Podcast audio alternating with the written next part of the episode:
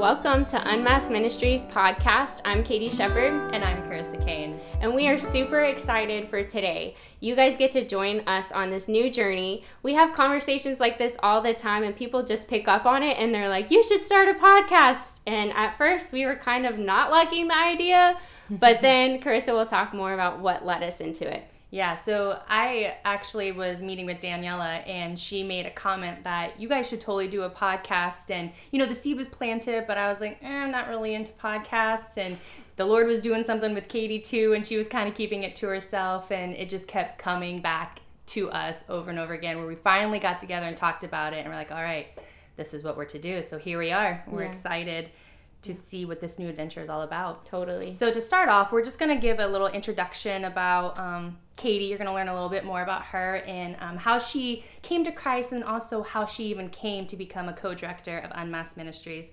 And then I will share as well. So Kati. Yeah, so I grew up in a house. My parents divorced when I was two. Um, my mom went to a small Baptist church. My dad went to a Pentecostal church. So I grew up knowing about God. I accepted God at a very young age. But as far as following after him, that wasn't really taking place.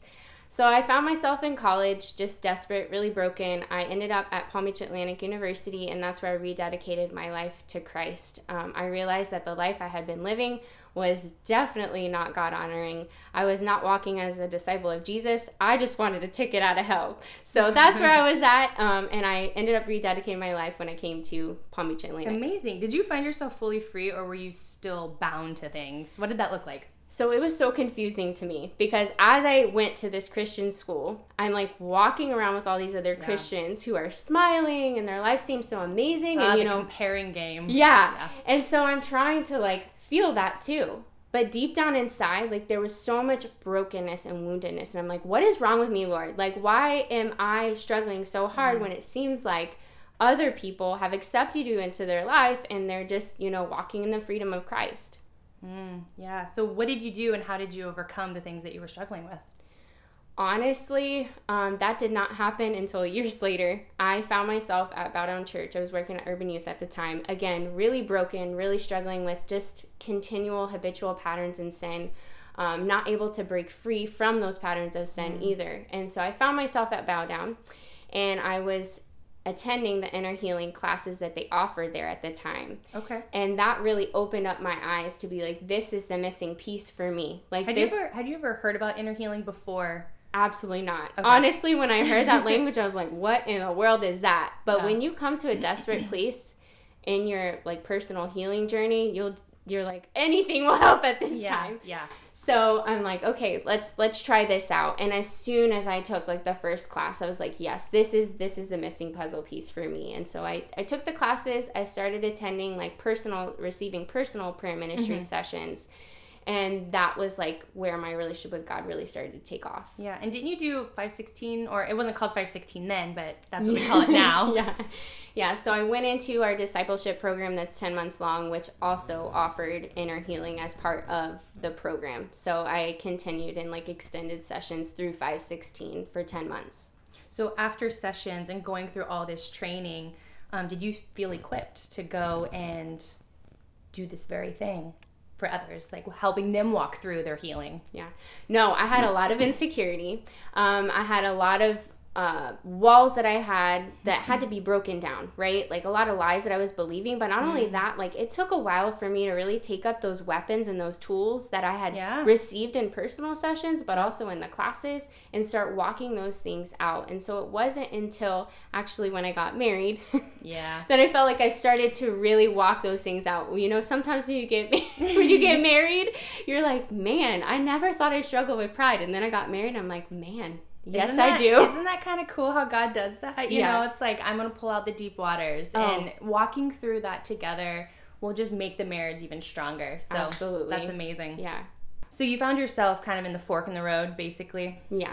So the difference between the years that passed after I got done with 516 and I got married was that I had a fork in the road and I had to choose whether I wanted to continue in mm. the sin that I was walking in and the lies that I was believing or if I wanted to use the tools that God had given me and walk in the freedom of Christ, which is what he wants us all to be walking in. Right. Always. And yeah, we go through hard things and we go through struggles and trials but if we have the tools and we have the Holy Spirit, we can make it through anything. Yeah. So totally. that was my fork in the road. I had to make a choice. Do I want to keep walking on, on this path that leads to death and destruction, or do I want to walk on the path that leads to everlasting life? And yeah. I can experience that here on earth. That's yeah. what I think people forget most times is that we are supposed to be walking in this here on earth too. This kingdom reality. It's not just when you get to heaven. Right. Yep. Yeah, that's really good. And I think everybody kind of comes to that point, the fork in the road.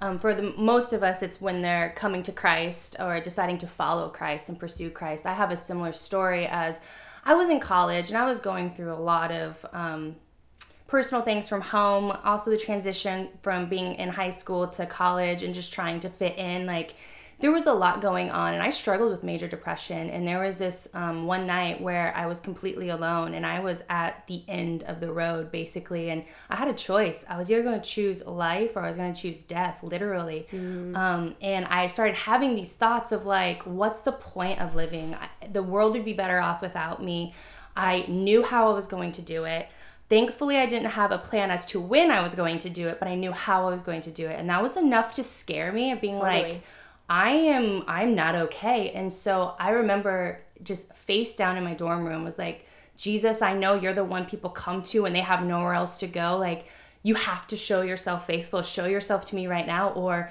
I don't like I might not be here tomorrow. And I don't remember exactly any words of knowledge or I didn't have a vision and all this stuff, but the presence of him was so heavy mm. that I knew mm. he was there. And I knew right then and there that I just walked out that salvation. Like, mm. I didn't have a special prayer, I didn't have somebody walking me through it. It was just like, Jesus, meet me here because mm. I need you. Mm-hmm. And he did. And I was so excited about what just happened. I was also a little like, confused, unsure how to process what just happened. So I remember um, calling Brian. He was on a basketball trip, and Brian's now my husband. He was my boyfriend then, and um, telling him about what just took place, and he was like, "We got to go to church." Mm. And so we started going to a church, and um, God gave me my first vision.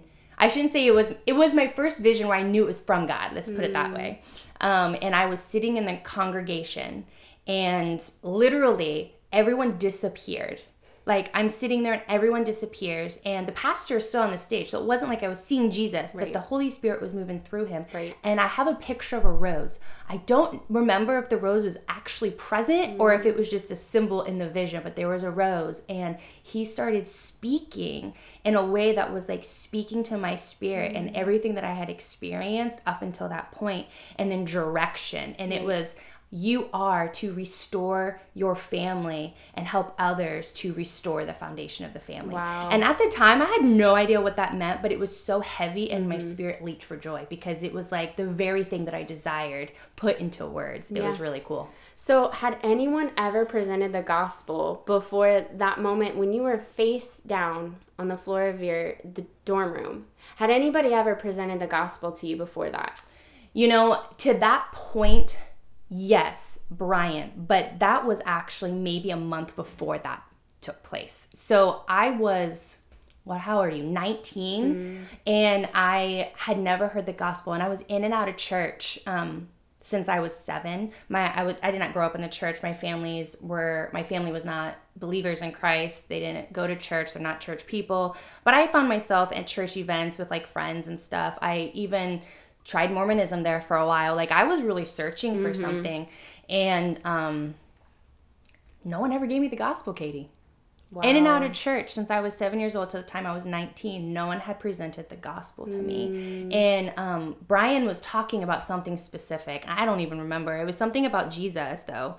And I was completely confused. And he Mm. just looked at me with just like bizarre, that this Mm. bizarre look in his eyes of like, how do you not know what I'm talking about? Mm. Has anybody told you the gospel before? And I'm like, no, like, I don't understand what you're talking about. So he presented it. So in the dorm room, I knew that Jesus was the one because the gospel was presented, but I didn't know how to. I didn't know the equation or the prayer, if you will. Hey, well, like- that breaks the Yeah. religious spirit right then and there because, yes. like, when Holy Spirit moves, like, that's what it looks like. You Yeah. don't need to have some quote unquote pray this exact prayer. Like, Holy Spirit fell on you and you accepted Jesus into your Yeah. heart. So that's a, that's pretty amazing. Um, Yeah. What do you think the difference is between the church that you went to, where you had that vision, and all the other churches that you searched out before that? compared to bow down. Oh yes, Okay, so with the with the churches before then to the church that I was at when I came to Christ and then bowed down. So I feel as though like I had a lot of church hurt. There was there was a lot of I think legalism that they were moving through. They they just dropped the ball with me. I think they just assumed because we grew up in I grew up in Missouri. It's the Bible Belt, right? And so people just assume that you know everything that you need to know about God and about Jesus, and that just wasn't the case for me. Um, and so I think there was just a lack of knowing that there's still a need, even though you grow up in an area where there's a lot of churches. There's a church on every corner, you Oh, know. man. Um, but the difference is the church that I gave, gave myself to Christ to when I went there afterwards, that was like a very foundational for the family and for marriage. And I know that that was the, that's a gifting God has put me in or has put in me Yeah. is you are a counselor. That is a gifting. And he has put that passion, the desire for marriage and family and the foundation of the home because where did what does everything start from? It starts from the home. Right. And our our society has gone so far away from the home that I, I feel like God is kind of like calling people up to go back to the foundation of the home, if you will. Amen. And so that was awesome, calling me into that. And then coming to bow down, it was like Yeah. the second piece, you know, because in that moment, it's like, oh, family counseling. It's like, oh, I go to school for counseling. Right. I didn't even know that Jesus was healer and that there is a whole mm. nother option than mm. just counseling. There's more. Mm-hmm. So, yeah. So what was your experience like when you went you went to school for counseling Yep. and you're in counseling classes? Yep. What was that aha moment for you? Yeah, so I'm sitting there and I'm I'm towards the end of my my like second year, I believe. It was my second year. I'm like 8 months pregnant. So I'm like super emotional. but I'm like I'm sitting there and I get to this point. It was just like a nugget dropped that this is great information. I love this information. I do not undermine whatsoever the techniques and the methods that they use to help Right. people find relief and things that they are struggling with. However, it doesn't bring everlasting healing and restoration. And when I came to that realization, I almost felt hopeless of like, what's the point? I don't want to do this if I can't see somebody be redeemed from this. And I knew that God was saying, hopelessness is not for me. So here I am. I have like two voices in my head going on at the same time, but I hear the Lord loud and clear is like, don't feel hopelessness because I have an answer for you. But I mm. just didn't know what to call it. I didn't know what it was until I came to bow down, met Joyce, heard about inner healing, and God was like, this is the missing piece. This is what I've been talking about. Wow. So, and I've been here ever since. That's awesome. Yeah. That's awesome. I love how God just moves in the midst as we just surrender our lives to him. It's do you feel like anything you learned at school is going to waste? No, absolutely not. I actually find it to be extremely helpful. I find that God has called me to be a bridge between the secular counseling or Christian counseling, if you will, to prayer ministry, inner healing, and allowing the Holy Spirit to move because I believe that there's a balance to everything. Mm-hmm. When you find yourself choosing one side over the Yeah. other, there's a good chance you're deceived somewhere. Yeah. And so, but if you can find the balance between the two, I feel like there you're more grounded and you're more you'll be able to be more rich and heal from Yeah. the things that you struggle with.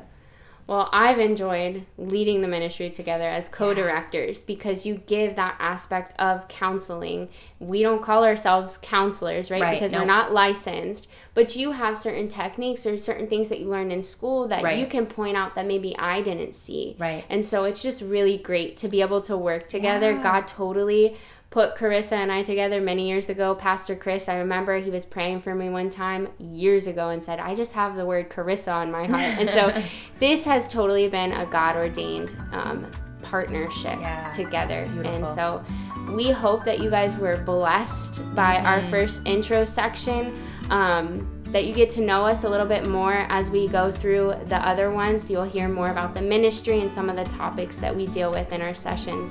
Tune in next week. We are super excited. We're going to be sharing on forgiveness. This is a huge topic for a lot of people that come into um, sessions, but also come for our classes.